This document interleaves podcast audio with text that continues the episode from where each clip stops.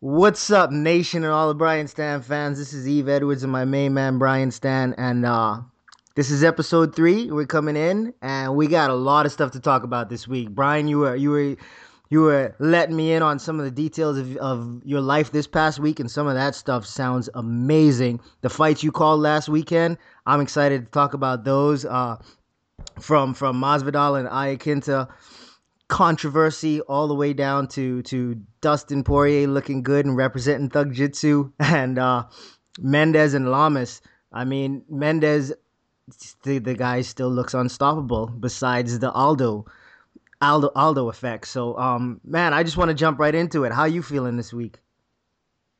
Man, I'll tell you, I feel uh, like you said. You know, I had an opportunity this week to go to a, a business summit in Vegas. I, I, just feel inspired, man. I was around all these different people devoted their life to service, and it was incredible. Um, but it was all really kicked off by calling those fights in Fairfax. And man, you said it, man. Chad Mendes. I, I have not seen. I can't remember the last fight I've seen where a guy punched a, guy, a dude in the head, specifically the top of the head, one of the hardest parts of your body, and and knocked him out from it. That shows you how much power that little guy, who I, I call him little, but he's about as wide as he is tall, possesses. Man, that is power. Yeah, uh, Mendes, Mendes, he's a scary dude, man. Um, and he's an athlete for a guy to be that. You know, he's built kind of like a Sean Sherk physically, but the the things that he can do athletically, it's it's it's a different. You know, that's a different breed of animal. Yeah, he's super fast. It's interesting. You know, he was a cheerleader early on in his athletic career. There's a funny story behind that. So I'm getting ready to call his Jose Aldo fight, and and one of his coaches comes up and uh, says to me, "Hey, you know what would be really cool, Brian, is if you would if you would work into the fact that he was actually a cheerleader during the fight. You know, don't tell him, don't tell him I told you, but it would be so cool if you and this was Justin Buchholz did this to him."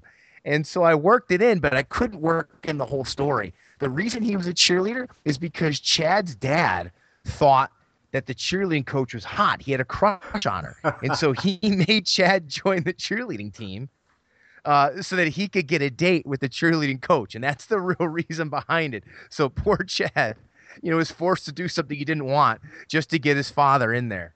Man, I was I was thinking that, that the purpose would have been because Chad was interested in a cheerleader or, or something along those lines, getting just getting having that in with the cheerleaders. But nope, he was he was uh what what do you what do you call it um what's the he was bait. What, I forget he's wingman for his dad. You know. Yeah. He was yeah, he's not the only one. Derek Brunson was a cheerleader, I believe, in college too. Man, it's it's. I don't hate on cheer, the male cheerleaders. I, I feel like they they got it. It's it's like when you're in high school and you you take home ec. You know, you you kind of get a rap for it, but man, you've got the in with the ladies. You're talking to them all the time. You got you've got a good good thing going there. Certainly, you reap the benefits of it. And well, in Derek Derek Brunson's case, I know for sure. Um, you, know, his his whole thing was more was more getting himself around as many females as possible. I mean, he is the king, the king in combat sports of selfies, and uh, you know, dude's always ripped. But that was the main reason he was cheerleading is to get closer to the women. Yeah, you you, I mean, any chance you can get. You know, you you you have to you have to make the odds or, or try to push the odds in your favor. The, the, the women they they they they have all the benefits. They have all the you know they have the bait basically. It's like the, all they have to do is be attractive and be nice, and and and some of them don't even have to be nice. They just get they get that attention. We we have to work hard for it. We go out there and get in a cage and punch each other in the face for it. Amen. Amen. You know, talk about getting sidetracked. We're talking fights, and now we're talking about being a male cheerleader. But uh, you know, got to bring up the fact that after that Masvidal, after the Masvidal decision, backstage, I mean, it, it seemed like Jorge was just done with this sport. He was so fed up. He was upset about it, and um, you know, very much like we saw with with Nick Diaz after the Carlos Condit fight, he seemed to be finished with all of this. Now we all know emotions run high after a fight, um, but he was he was very very upset after that decision.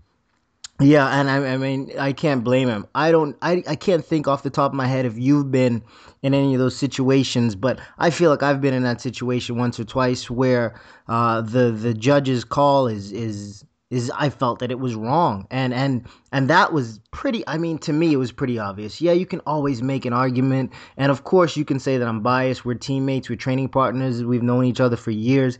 But um when you drop a guy, you know, when you dominate around, when you drop a guy in, in another round and and you still like you lose I, it's really really hard to swallow, man. And the thing about it is these judges, I don't know how you feel about this. I'd like to get your take on it, but the fact that these judges they are effectively affecting your career you know? Uh, every everything changes after a loss. Everything changes after a win. And and and for a judge for someone's opinion to to to ruin something that's i don't know it's pretty obvious that, that in my eyes that george won that fight. And you get two guys saying that he lost after a pretty dominant performance, landing more shots, um, being smoother in there.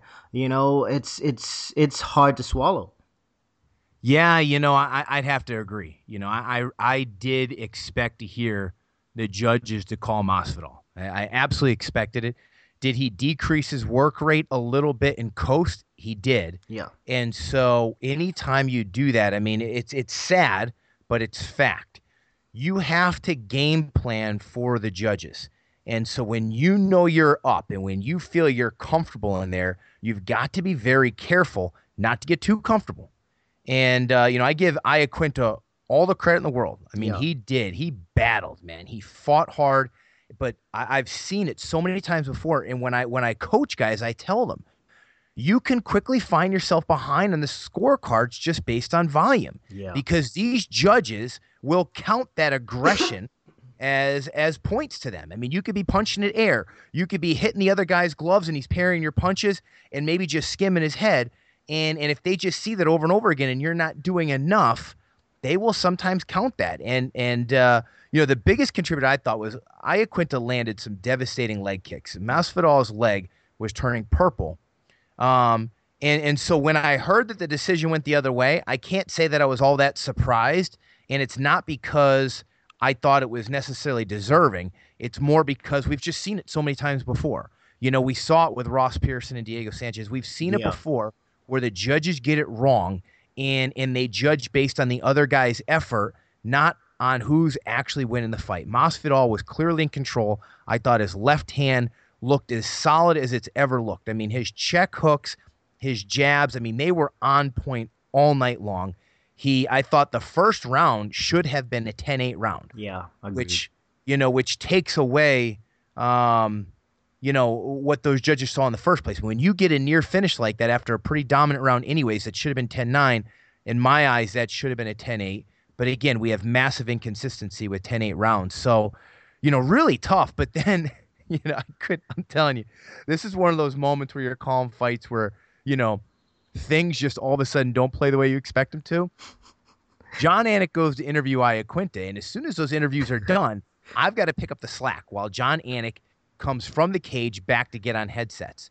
And so when Iaquinta basically tells the crowd uh, to f off, yeah. you know, like it's not the right thing to say, but you couldn't help yourself but laugh. You get that New York Beastie Boy accent, and it was funny, man.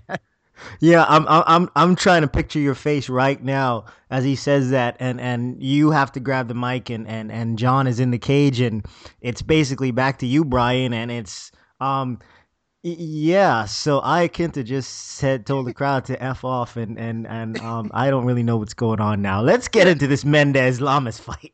Yeah, I basically, I think I said something effective. Well, uh, emotions run high in there.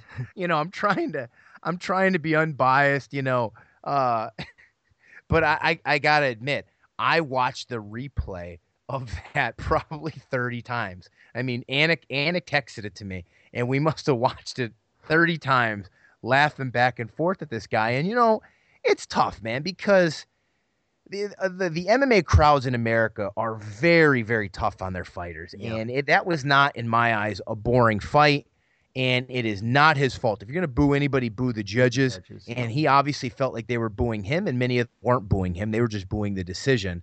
Uh, but but we don't we don't think clearly right at the end of a fight. That's all. That's a tough time to judge fighters on. Yeah, it's it's it's really hard. I've always thought about that. I remember thinking, um, I remember standing in the cage one time and Joe Rogan asked me a question, and I remember thinking to myself, Joe, I just got punched in the head like 15 times and you're asking me a tough question. I don't know how to answer that. So I completely get that. On top of that, there's there's tons of emotions going on, win or lose, especially when you go through a war.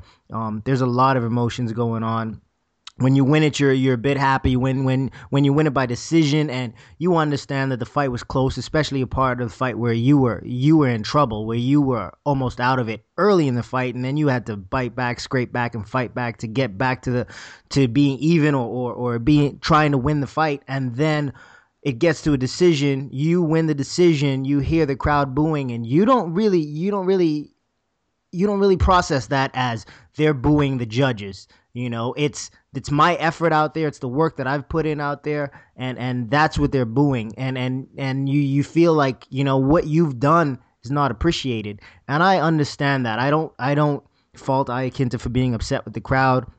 Um, but I think he was extremely emotional at the time, and I, I don't necessarily think the crowd was booing him. They may have been booing the decision, but that's another thing about the crowd. It's it's it's we're not in Japan, you know. The crowd in America, they will tell you how they feel, and um, even if even if it's not directed at you, you, you kind of get the brunt of it. Yeah, you know, you've got to you've got to be prepared for it as a fighter. It's it's you know, it, it's a difficult transition when you come to the UFC and you start to obviously you got to deal with the the transition of fighting world but then you also got to deal with the media and you got to deal with how you represent yourself and your own personal brand and and that is something that we really don't know what the effects on Iaquinta's brand are going to be. You know, obviously the sponsor landscape has completely changed. So that's not like that's he's got to worry about anymore in terms of companies wanting to invest in him. I mean, he's going to be wearing Reebok, I would assume. Um, but you know, his his odds of getting a big time deal, his odds of of you know getting more opportunities could be at stake if if he's known as a guy who can get really loose lip on the mic. So I think that's something that he needs to be conscious of. And while it was fun one time, would would probably be smart. I don't know if he has apologized or not, but would definitely be smart for him to address it. And he may have already done this, but to just address it and talk about, hey, you know, I was really emotional at the time, shouldn't have done that. Um, something of that nature. It's something he needs to be conscious of going forward, in my opinion. Yeah, I think so. I think uh, I think he spoke with Ariel Helwani and, and, and explained somewhat of his side of the story, but um, I, yeah, I agree. You, have gotta you've gotta put it out there that you know when, people have got to understand. They've got to know that you're emotional at that point. You know, there's you put in weeks of time to get to that point, and and then you know you you fight back, you win a decision, and you you feel like everybody's down on you, like your effort wasn't worth it. Um, so yeah, I definitely think he needs to address it. But talking about effort and and and and just I was amazed by Dustin Poirier at 155 pounds, man. That is my boy. I was I was I, I watched it and I was so proud. I was I don't know. I was flabbergasted, proud, honored. And every moment when when Bruce Buffer said he's a thug jitsu fighter, that's the second guy to go in there and to do that, and and to do that for for for a kid that I feel is better than I ever was. that um that that that's a proud moment for me, man. And then for him to go out there and do what he did. I, when I met Dustin, Dustin couldn't wrestle to save his life. Now he's Granbying out of arm drags. you know, it's it's pretty awesome to see him in, in there at 55, comfortable, having fun again too. Yeah, he looked fantastic. And, and the big thing is, and, and Jon Anik pointed this out, um, we've seen guys who go up in weight class and they can just endure the shots again for some. I mean, the weight cut – I don't know if there's science to back it up. Um, but when guys go back up and weight, they can better punch in. And you know, the you know, uh, can can throw. He's a powerful guy. I've called his fights before. He's got tricky power, and I definitely saw you know Poirier able to take his best shot. Didn't even phase it. Where in other fights we've seen Poirier get rocked, he looked a lot smoother in the pocket too. He definitely looked like an improved guy certainly someone to watch in an already crowded division. I mean, think about how many fun fights there are at 155 pounds now. It's absolutely ridiculous in a good way. Um, it's cool to see. You know, it was really cool to see that for him, and it is special for guys. People people develop such strong relationships, and really good fighters in many cases aren't just products of their coaches. they're products of the veterans that were around them in their career who really helped them, you know, find their way through this process. And that was a, an amazing tribute to you uh, from Poirier. Yeah, I, I, I, I almost cried. No, I'm not BSing you when I say that, man. Um, to hear that in that moment, you know, uh, it's one of those things because that's that's that's a big deal, man. When you're out there, you're fighting, everything's on the line, and you want you want to represent yourself well, and then to to to represent a friend at the same time, and you there's there's so much unknown going forward. You know, the moment Bruce Buffer announces your name, there's th- that that's it. Everything beyond that is is a toss up, is a coin toss. You have no idea what's going to transpire within the next 15 to 25 minutes. And for him to do that, I I really appreciated that. And yeah, man, that's that's my boy DP. He's, he's a tough little son of a bitch, and I'm I'm proud of him for what he's doing. And I I look forward to him at 55. Um, he's fighting he's fighting a guy I got to mix it up with a few months ago in Yancy Medeiros in Louisiana on June 6th. So I'm really looking forward to that fight. I'd love to see see where he's. I think this is going to really explain to us where he is at 55 by taking on another tough guy, a guy that I've been in there with, and a guy that hits hard. So I'm I'm excited to see that one too. Well, I'm calling that fight, so I think that means you should have to go to it, so we could uh, we could obviously record from from New Orleans. You know, actually, we you know obviously we we recorded last week with Mike Brown where I was in Virginia, you were in Austin, Texas, but I think this is a good excuse for you to go to New Orleans and watch fights. I th- I think Brian, I think you're onto something there. It's not very far. I got buddy a buddy fighting on the card. Um, yeah, I think that's something we're gonna plan for. Um, so if if if it doesn't happen sooner, the first episode of I think we've got. I oh, speaking of the first episode, first episode of you know this dichotomy that is that is you and I uh, live and together will be if it doesn't happen before then it'll be in louisiana but that's another thing man we've got to name this thing and i think um, i think that i was one of the twitter followers of i don't know if it was yours or mine or both but she mentioned that we we talked about the dichotomy between our personalities and within our own minds on some, certain issues.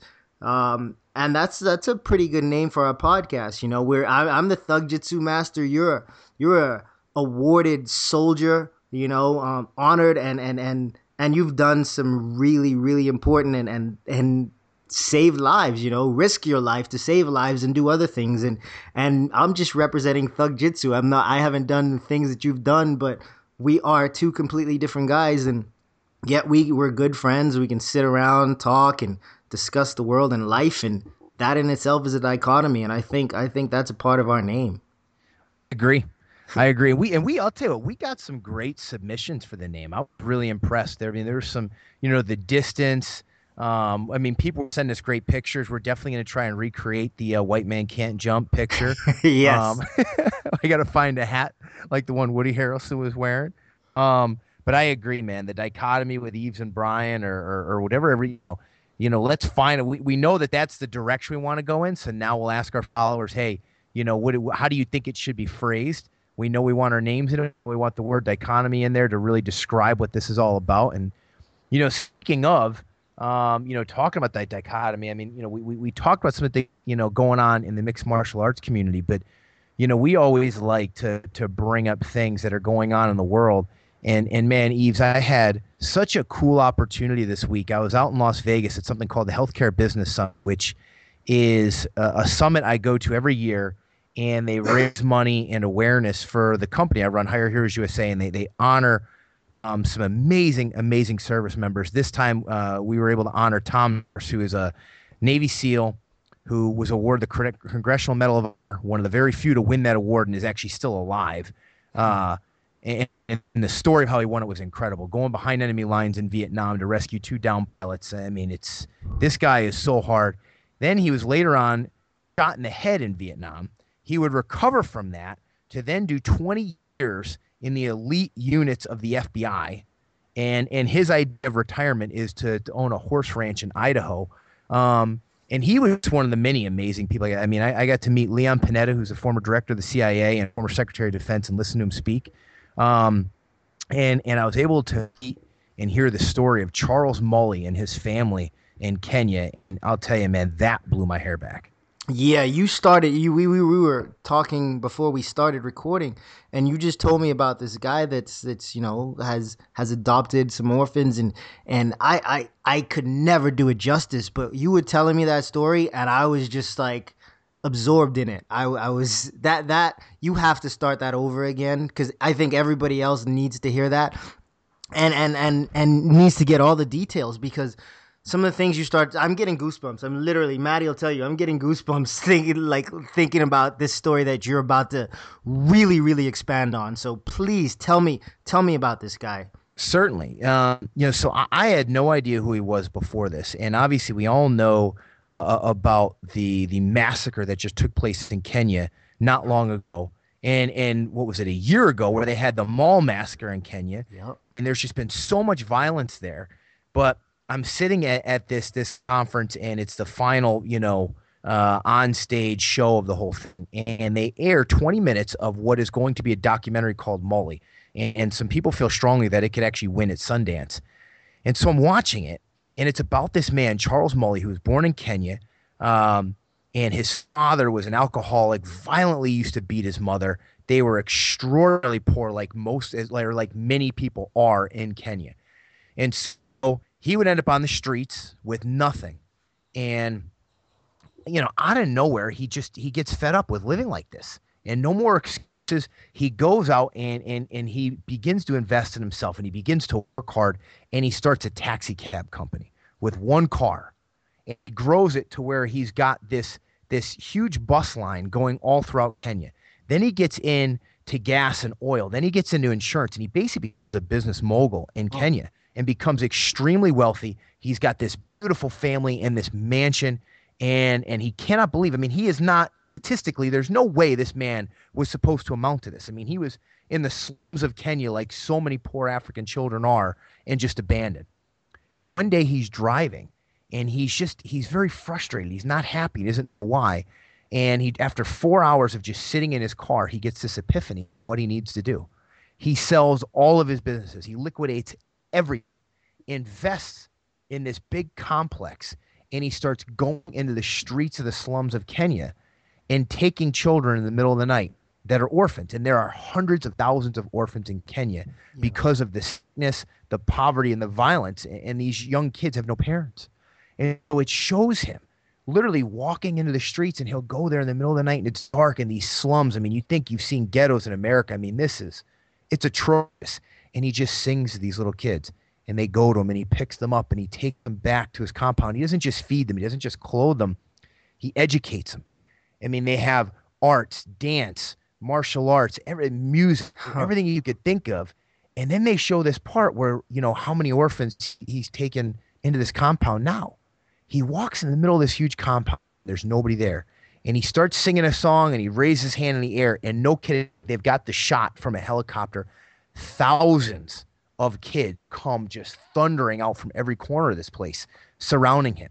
He, thousands of orphans that he has brought in, and they interview his actually biological children, and they start talking about their father's decision to do this, and people thought crazy. I mean, he was one of the wealthiest guys in Kenya. Yeah, and and they said, you know, one day all of a sudden I now have thousands of people that I consider my brothers and sisters, and it's amazing. Their entire family is devoted to service and in the ripple effects of what he's doing. I mean, he's not just giving these people something, he's educating them. I mean, these orphans are now going on to live very productive lives in Kenya. And I'll tell you, Yves, man, I've had the chance to to meet some really famous people, you know, whether actors, athletes, politicians. This man, his wife, and his I mean, they gave me the chills. I mean, this was somebody that I was I was awestruck to meet and just be in their presence, man. I mean, this this is this is a real hero. What he does every day takes tremendous courage, man. I I I rejuvenated my soul as to, to how I want to live my life. Man, this the story that you're the story that you're telling, the story of the fact that they they've made a documentary about it and they're taking it to to Sundance and these film festivals. It's like why uh, my my thing is why are these stories so so ill the world is so ill informed about them. Why why you know like when you like the only thing I've heard about Kenya are the massacres recently, the mall shooting last year. Um, there's there's really there's really nothing there's there's no good information to come out of there, and and now you have this, and it's such a small thing. You know what I mean? It's not it's it's not as big as it should be. It's not something yeah. that this is inspiring.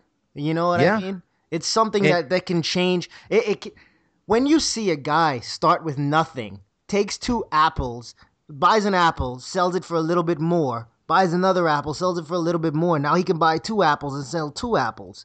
That's basically what you're saying this guy did with his with his taxi cab company out into being becoming a mogul through oil and and all these other ventures and I, that that in itself is inspirational. And then Yeah. there's another part to the story where he gives all of that up because he wants to help people. You know that and and to answer your question, you asked like why are, why are these stories so undertold? And and honestly, and and this hurts when you think about it. And it shows you how flawed we are humans. We we are one of, if not the most imperfect species on this planet, and, and it makes me sick. But if there was money to be made in Kenya, if there was more natural resources, Yeah. that story would have been told already. You know, just like Boko Haram and the fact Yes. that that there aren't people rushing to save these men and women in Nigeria from being massacred. Um, that's one of the reasons why, and, and and it's it's it's heartbreaking. It's frustrating. Um, I mean, it, it shows you uh, how lustful we can be as humans for money and power. And and I'm I'm not saying that those are the only reasons, but honestly, those those are the, the, the best reasons I can the, the best I can come up for as to why these things haven't been told before. And it's uh it's awesome that you know my mentor in life, his name is John Bardis. He was the one who basically went on. He's one of the executive producers for this, and he's been involved in charity in Africa for a time now. And uh, I didn't even know he was working on this project. I mean, the man has his, he, his fingers in so many different charitable acts yes. that you just never know what he's doing. And he comes up stage and, and he shows this. And man, I'm telling you, it had everybody in the crowd crying, smiling, laughing, insp- I mean, inspired all at the same time. And you said his name is Charles Mully. It's, Yeah, Charles Mully, and he runs Mully Children's Family. And I encourage everyone listening to to take a look at that.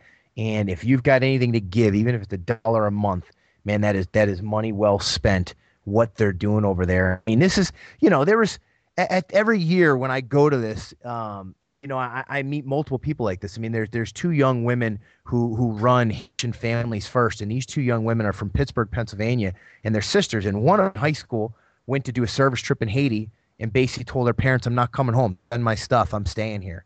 Hmm. And then eventually the sister would go down, and and you know, ever since the massive earthquake that happened there in Haiti, you know, if I think it is still the poor country in the world, um, that they they stay there for these families and connect them to the resources to the sustain themselves, take care of their children, get education, find jobs. It's what they've devoted their life to. These two beautiful women who grew up in America and have everything at their fingertips, gave it all up to go live in an area with no electricity, running water, in one of the poorest places, if not the poorest place in the world. And it, it's just amazing when you see human beings like this that that can do that, that can make that level of sacrifice. Uh, you know, the, these these are real in in my world. These are real celebrities. You know that I could I could sit there and I could ask them questions for days and and and I love Yeah. getting involved. You know how I can. You know I try to get as many as I can and and lend my leadership experience from the nonprofit world um, to them and, and help them to to find the assets they need to continue to provide the services that that nobody else is willing to provide. It's it's it's crazy, man. It sounds like you had a had a really busy week. Um, I know just through text, and we've been going back and forth um, all week, just trying trying to get together. But like I I, I for me, you you saw this movie about Charles Mully. I the the only new movie I saw this week is Hercules. That's the movie I didn't see. You know what I mean? With the Rock, no, not Was even with good? Rock. It was I don't even know who the guy was that was playing Hercules. It was pretty bad. It was from you see the- 2014. you saw it was a new Hercules or is it an old Hercules? It was a new one from 2014. and It wasn't The Rock. Um, and, and but but you're you're you're you're meeting you're you're seeing the movie about Charles Mully. You're meeting the former director of the CIA. It's like it's it's that's some That's some deep stuff, man. Tell me about that guy, please. Oh man, so you know Leon Panetta, really interesting guy, and and and you know anybody who's held the position of Secretary of Defense, you know they get a little emotional yeah. when they're around service members who have gone uh, have gone to war based on orders and, and, and things that they've voted for and, and pushed forward. And so um, we also had a family that was with us who had two of their sons killed in Afghanistan. One was a Navy SEAL, one was a Green Beret, and their third son a Marine, but he's still alive. And so, you know, he was around a, number of different servicemen and, and servicewomen, and so it was really cool to see him interact. And obviously, that those are things that weigh heavy on him. But he gave a speech. It was really incredible because he really talked about, you know, Washington D.C. He said he's been there. He's been working in Washington for over 30 years. He was he was first a congressman and, and then rose through the ranks, director CIA, Secretary of Defense. He said this is as polarized and dysfunctional as he's ever seen it in Washington, which you know is no surprise to us, but it's sad yeah. The, well, the good news is though is I have seen Washington work, so there is hope. But right now, it's as bad as it can be. And he talked all these flashpoints around the world. You know, you've got uh, Russia bullying its way in Ukraine. You've got what's taking uh, what's taking place in Kenya and Nigeria. Uh, obviously, you've got the Houthis in Yemen yeah, overthrowing yeah. the there and they're backed by Iran and, and, and he basically classified Iran's government as a rogue that is in search of a nuclear weapon, which is interesting when, when we get to kind of some talks with Iran later on. He talked about the rogue nation in North Korea that would love to have a nuclear weapon as well. Um, and and all these these factors that are so opposite of the Western lifestyle. Uh, they don't believe in the same freedoms. I mean, we won't even get into women's rights in these countries because they're just atrocious and and he said none of the values that we have in our country mean anything if we're not willing to fight for them. And and from his perspective you know I, I mean he he feels that there is going to be a power struggle you know across the globe um, for these ideals. Are we going to allow these extremist ideals uh, to spread? Or are we going to fight for for for rights, for freedoms, for for people in this country. And uh, you know, he, he, talked about the role of of the United States and and how you know in, in cases we we are we're the hammer that that beats that beats that evil back. And I know obviously we are far from a perfect country. There's no doubt about it. We have to improve on.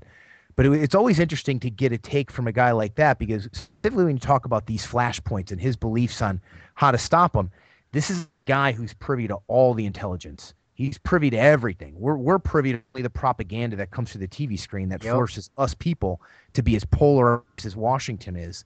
Um, so I mean, it was it was really informative, you know. And and now that he's out of office, he he can he doesn't have to be biased. So it was it was a really unique time to be able to meet and talk with him.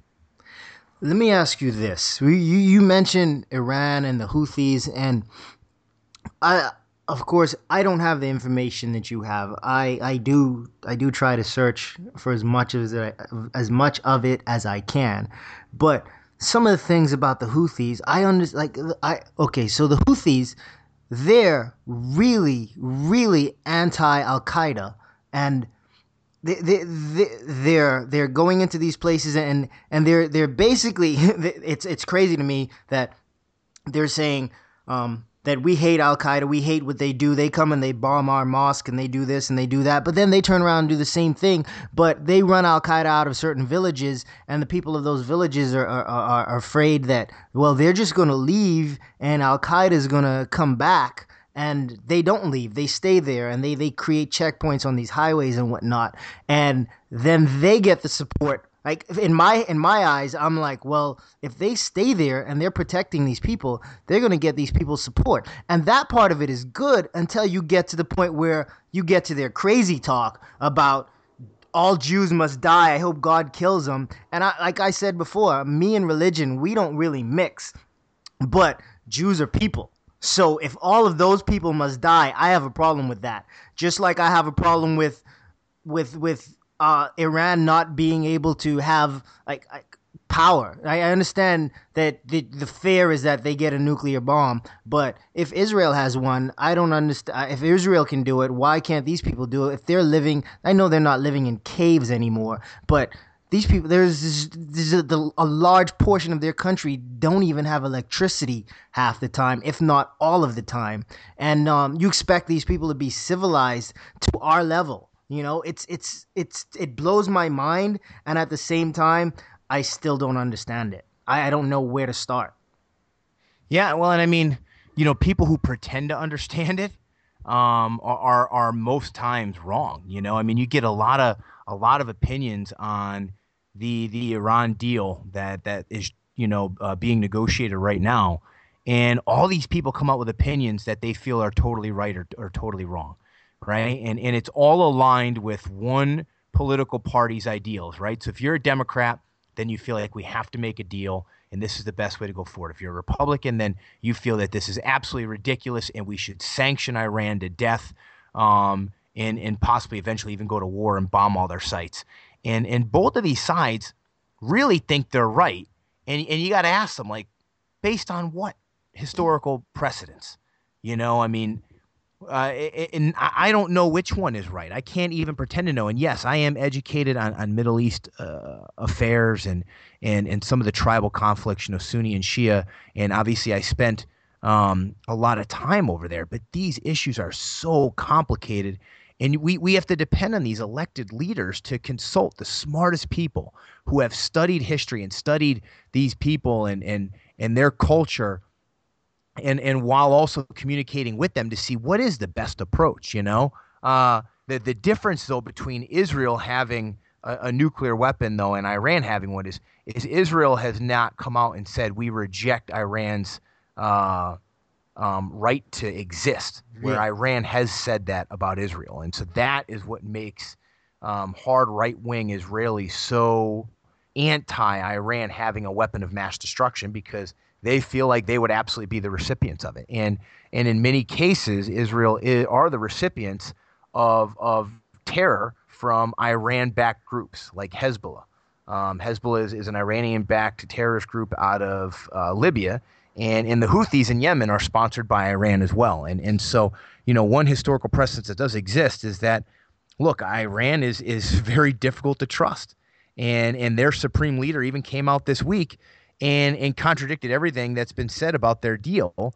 And you know that that President Obama has been touting, saying that look, there there's there's no way we're going to come to a deal unless every single sanction is lifted immediately. Where obviously President Obama has said that's not going to be the case. Um, it's going to be gradual as you comply with the standards of this deal. Now, a lot of this is political posturing, but again, we aren't afforded all the best information, right? We're only afforded what our news outlets will send to us, which which most of which is propaganda for either party, which makes me sick. It's it's the reason why, you know, so people know my political stance. I am a political atheist. Political atheist. I don't like either party.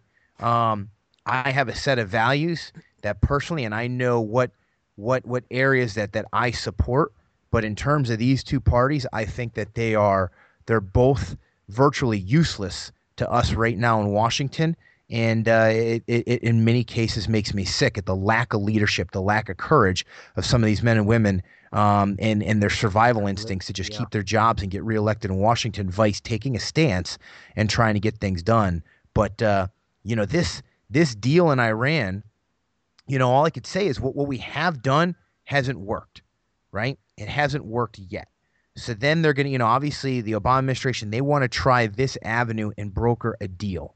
And I think some of that, or I hope some of that stems from, you know, their their their care for the Iranian people, because I think the people in Iran who are continually suppressed by their government, man, they they want normal lives. There's mass poverty there. You know, these sanctions are crushing them, obviously, and you know, we had a great opportunity during the Arab Spring where the people in Iran, you know, were not happy and they were protesting, and, and it looked like there there could be, you know, some fighting breaking out. And uh, you know, of course, the government just just crushed it immediately with violence and censorship and and what they do in that country. And uh, but these are complex issues that that people who pretend like they have all the answers to are are mostly full of it. To be quite honest with you, it's uh you know, I I am certainly not in favor of anything that helps Iran move forward towards a nuclear weapon. And and you know, do I know if if the sanctions will stop it? Because obviously they're still trying to do it now, um, even with the sanctions we've done. Do I think we'll be able to stop it with with increased transparency through a negotiated deal? I don't know. You know, I'm not an expert. I've heard guys that come up that are UN inspectors and say this deal is the right thing. Then I've heard other ones that come up and they say it's the wrong thing. So I, I got to trust in our leaders, which is hard to do at this point. But um, the thing that that concerns me, Yves, honestly, is if you look back at the Cold War we had with the Soviet Union, yep. a lot of that was a weapons race, right? We were looking for weapons of mass destruction. The difference there, though, was that there was a mutual fear of mass destruction and annihilation. Both sides understood that while they're trying to get nuclear weapons and, and are getting nuclear weapons, that if one used it, it was basically going to result in mass extermination of, of both sides. That's the implications of these weapons. The difference here is in, in, in, in Iran, that culture's religion has a very different view on death. You know, they, they view death as the beginning of a utopia there isn't the same mutual fear of annihilation there. And I think that is what concerns people so much that have studied the Middle East and that are more familiar than than I will ever be with that area. And I think that's the reason they're so concerned with Iran getting a nuclear weapon because they don't have the same uh, the same value system or, or even just internal uh, barriers to using a weapon uh, of that level. And and you know obviously you know, this coming from an American, you know, after we dropped two bombs in World War II, obviously, is to some people going to sound hypocritical. But I think that that is that is part of the concern there. When when when you when you say something along the lines of, you know, people, certain people look at death as the beginning of a, of a new life, of a new utopia, uh, especially when that new life is supposed to be so great. It's uh it, it, it blows my mind that that is even a concept in your mind when your instinct when there's nobody that that really of course you have suicide bombers but there's nobody that's going out there with with the intention to die besides those people. I'm talking about you go to war and you're in a fight. If if, if the next life is supposed to be so great just why don't you just lay down your arms and take it? You know what i mean? It's um and i i, I could but but my my point is that because all of that is unknown and that's just something that somebody says, something that somebody believes, uh, and everybody struggles to survive. Why? So much like I, I just it blows my mind that people are willing to kill each other and risk being killed for an idea that it, it makes no sense. It, it, yeah. The whole world is broken when it comes to that, in my opinion. Well, it goes it goes back to some of the issues you take with religion. You know, religion is is capable of, you know, it's a sensitive term, but but basically brainwashing people to to believing that that violence could be the answer. And we've seen it throughout history in all religions, not just the Muslim religion, but in all religions, and specifically now, you know, the term jihad and, and what comes from that. If you are if you die as a jihad and and and what the implications are of that and and you know what they believe. I mean, uh, there are people that sometimes get excited for death, you know, and that's how they convince these these men and women to, to, to strap on a suicide vest and do that, you know, and it's I mean, think about that. How hard that would be, you know, and and um, God, I, have been hit, uh, not not. I mean, my units have been hit with multiple suicide bombs, multiple suicide, and and, and it's uh, it's hard to comprehend what the men or women were thinking when they got in those vehicles, started the car, and, and ignited those bombs, and, and what must have been going through their mind, whether they were drugged or, uh, you know, how how much hatred has to be in your heart for for another group of people to justify not only killing your enemy but killing much more of your own people.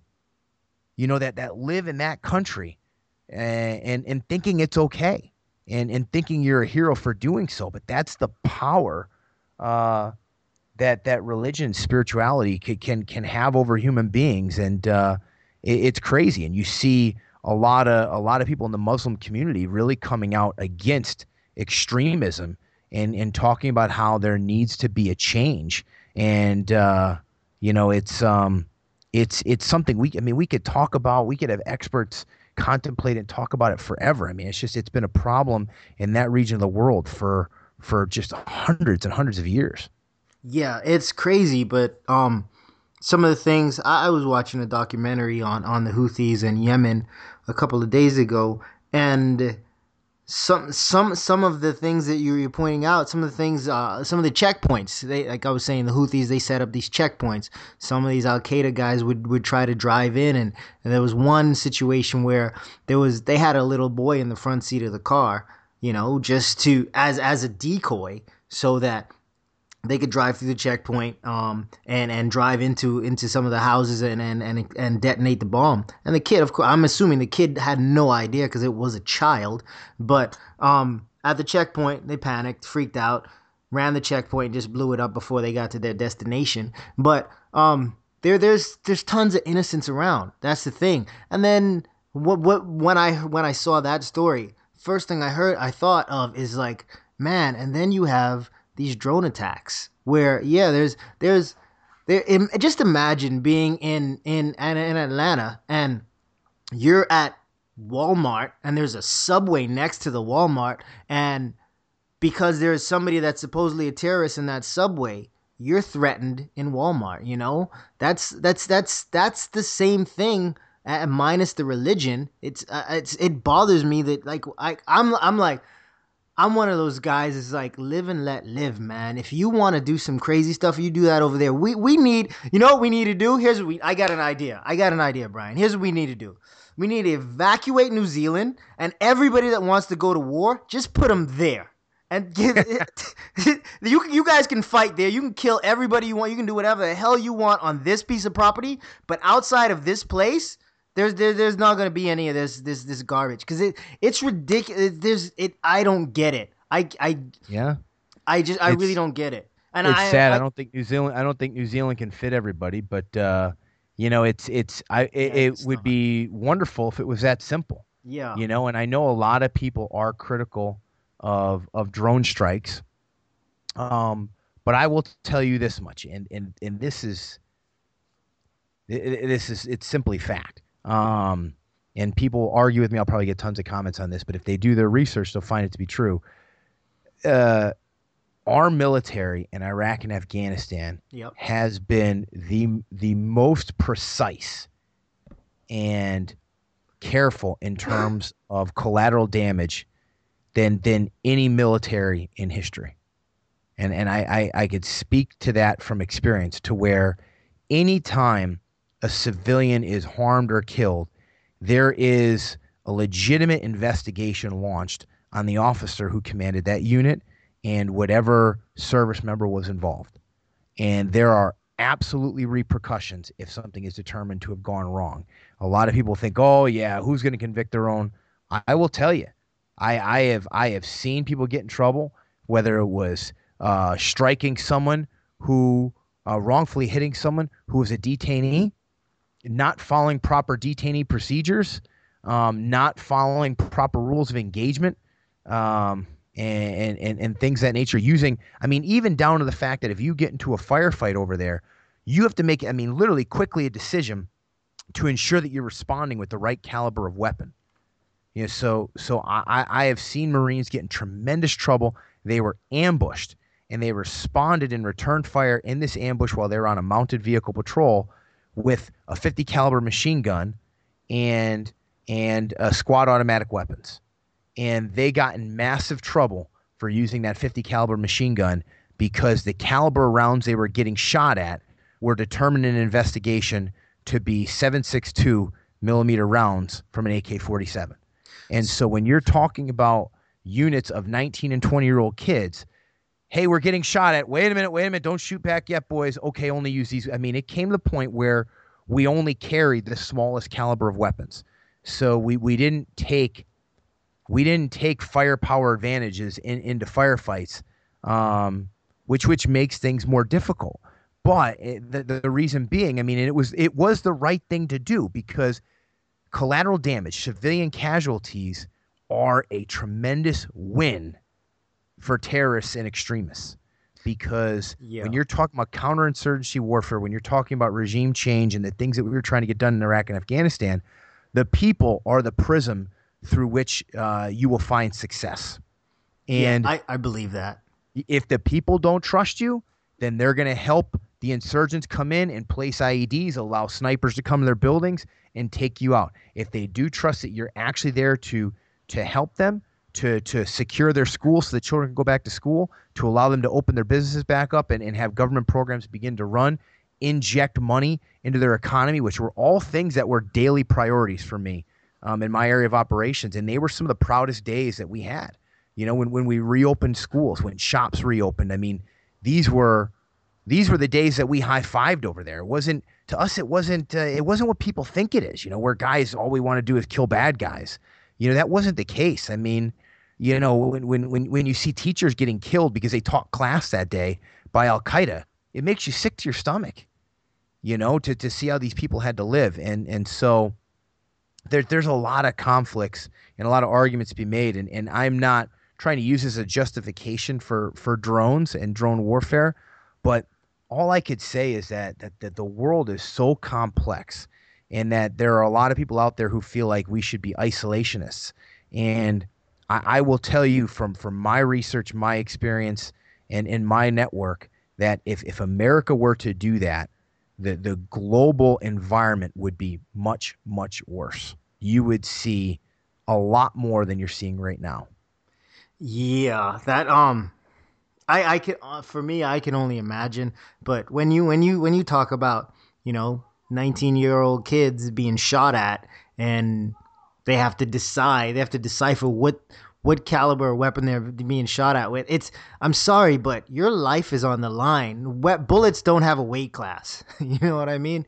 That's that's ridiculous. If, if you're getting shot at, you should be able to fire back. I get that, but the uh the the protocols and the the investigations that go into that type of stuff that it's it's amazing that that's the case over there because here it hasn't seemed to be the case you know you get these you get cops shooting um like like the Michael Brown case, even the Eric Garner, even though it wasn't bullets involved, um, the little kid in, in Ohio, I, I'm losing all the names in my head right now, but um, the 12 year old little boy in Ohio who was carrying a BB gun and the cops shot him basically on sight.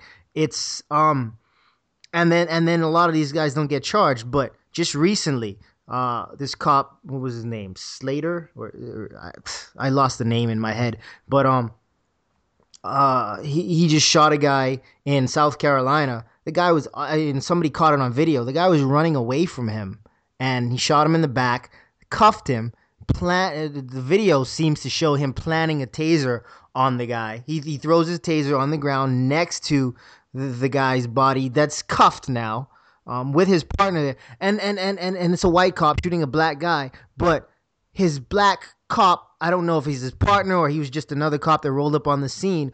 Rolled up on the scene is, is helping him with, with, with the the suspect or the assailant as he's on the ground, probably dead already, being cuffed, and the report says he's claimed that he stole his taser and, and fought with fought with him, stole his taser and tried to. Sh- and then the other cop, that was it had to be obvious. He had to see him throw the. He was like facing him as he dropped the taser next to him, and the taser wasn't there a few seconds ago. And the other, so it's to me, it's not it's not a black and white thing. It's a it's a thing about integrity and that whole thin blue line thing that they claim and it's like i'm sorry but if, if the if the institution it has a lack of integrity. That thin blue it's not a good thing. I'm not going to stand i'm so i love my son to death but if my son grew up to be a murderer i'm not going to protect him. Does that make sense? Yeah, makes total sense. It So- makes total sense. so when when when they say uh and then then the the, the chief was was doing at a press conference was saying we have a large force of this number of guys and this is one individual who made a bad choice. No there were there were two guys there that I saw making a bad choice because that guy backed him up. If that's if that's the story that came through the through the department that's the story that came in his report. And the other guy had to write a report also because he was on the scene. They had they had to match up to some degree. And that that's that's a lack of integrity. That's that's there's a problem with things like that. And i feel like if if if if, if the military can do that just like you know you, the, the the rules of engagement i guess the rules of engagement are you can't fire unless you're fired upon. That's not that's not the case here. But but if if those kinds of investigations are what happens in the military why is that not not the case for civilians when you're talking about the American people? You're talking about the people that you are sworn to protect and serve. This is the first cop to be indicted on on something something like this in in in recent memory. Yeah, you know, and I'm I'm sure obviously they do get investigated. You know, the interesting thing, you know, when when you talk about our our rules of engagement, you have to have established hostile intent of someone before you can engage them. So hostile intent basically means you have reason to believe they are trying to kill you. And so when you think about this case in particular, you've got a man running away. I don't care if he stole your taser or not. There, there, there, there's not hostile intent there. A man who steals my taser and then runs away, that's not hostile intent. And you know, it it goes back to training you know and it, it is a very difficult time right now to be a police officer in the united states and i'm sure a lot of them a lot of the good cops out there it's tough because they're probably going places and they're getting painted with that broad brush and, yeah. and this is just reality and it's tough for those really good police officers out there that are getting painted with that broad brush because you know we we've got some some some really bad ones in other areas um, but but we've got we've got to train them better. I mean, what's wrong? You know, if if you know, and I and I'm not as familiar with the case because I was traveling this week, but uh, you know, you can shoot people in the legs. You know, it's okay to do that. Obviously, if you shoot them in the thigh, there's a major artery there. You better put a tourniquet on immediately. You're gonna you're, they're gonna lose their life. But um, there's there's nothing wrong with shooting to dis- you know to to put someone down on the ground or I mean, if it's a taser, I mean, I, I personally just wouldn't be all that concerned. I'm pretty sure you can find them and recover the taser later. Uh, but I'm not as again, I'm not as familiar with the with the the facts of the case. With the Eric Garner incident, I remember watching that video and I was just disgusted. I mean, that that you know, someone tried to say that that wasn't a chokehold. I don't know what else you would call that. That's absolutely a chokehold. And when someone says they can't breathe, um, I saw people trying to defend the chokehold, saying no, that choke doesn't cut off air you're out of your mind. It doesn't cut off air. If a rear naked choke is done properly, yes, it will cut off the blood flow to the head, which makes you go unconscious quicker. But done done hard enough, it abs- it cuts off every bit of air. Yeah. Uh, and, you know, and, and if think... you have even the slightest bit of your forearm on the Adam's apple, it's going to cut off the windpipe, especially when you're talking about a guy who's already, I think he already had some respiratory problems. And so, you know, for, for these, for these, eh, you know, the, these, the, these police officers and these units, I mean, they're under massive scrutiny right now. And, I don't see any reason. You know, there, there are transparencies in place in the sector I'm in for nonprofits. Our tax returns, to include my own salary, that they're all transparent. People can go look them up. We have to put that online so people could see exactly, you know, what they're donating to, where we're spending, you know, everything. Um, and I agree. You know, let's let's put the chest cameras on police officers. You know, that way it could do a bunch of things because you see this one negative story come out from the country how many positive things, how many people did police officers save that same day? How many great things did they do that same day that didn't make the news? You know, but now the whole country's police officers are painted with this broad brush because this man did something atrocious by killing someone uh, what, what, looks and appears to be wrongfully. And I'm not, I'm not, again, I'm not, I don't know if he's already been charged and what, what the steps are in the case. He, but, is, uh, I mean, that that, that takes, it takes away a lot of problems, right?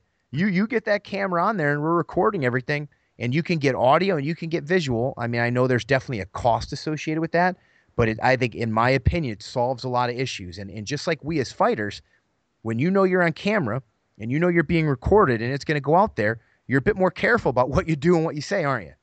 I I I, I think so, but I I think um I think the the camera uh the camera effect is is not as big as everybody thinks it's going to be.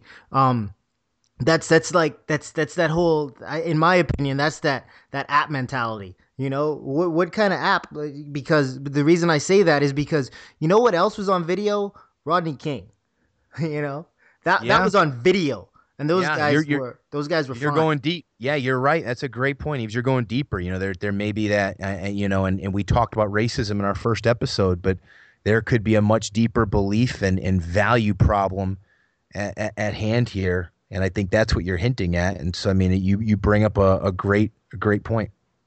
Yeah, it's it's it's it's hard, man. It's it's one of those things. You said you you pointed out, um, you know, that not all cops are bad, and I completely agree. I know some cops that that are good guys, you know, but uh, if I if I'm driving, um, and I don't know if this is the case for for say you, not necessarily just you being ex-military, for you being ex-military, for you being a white man.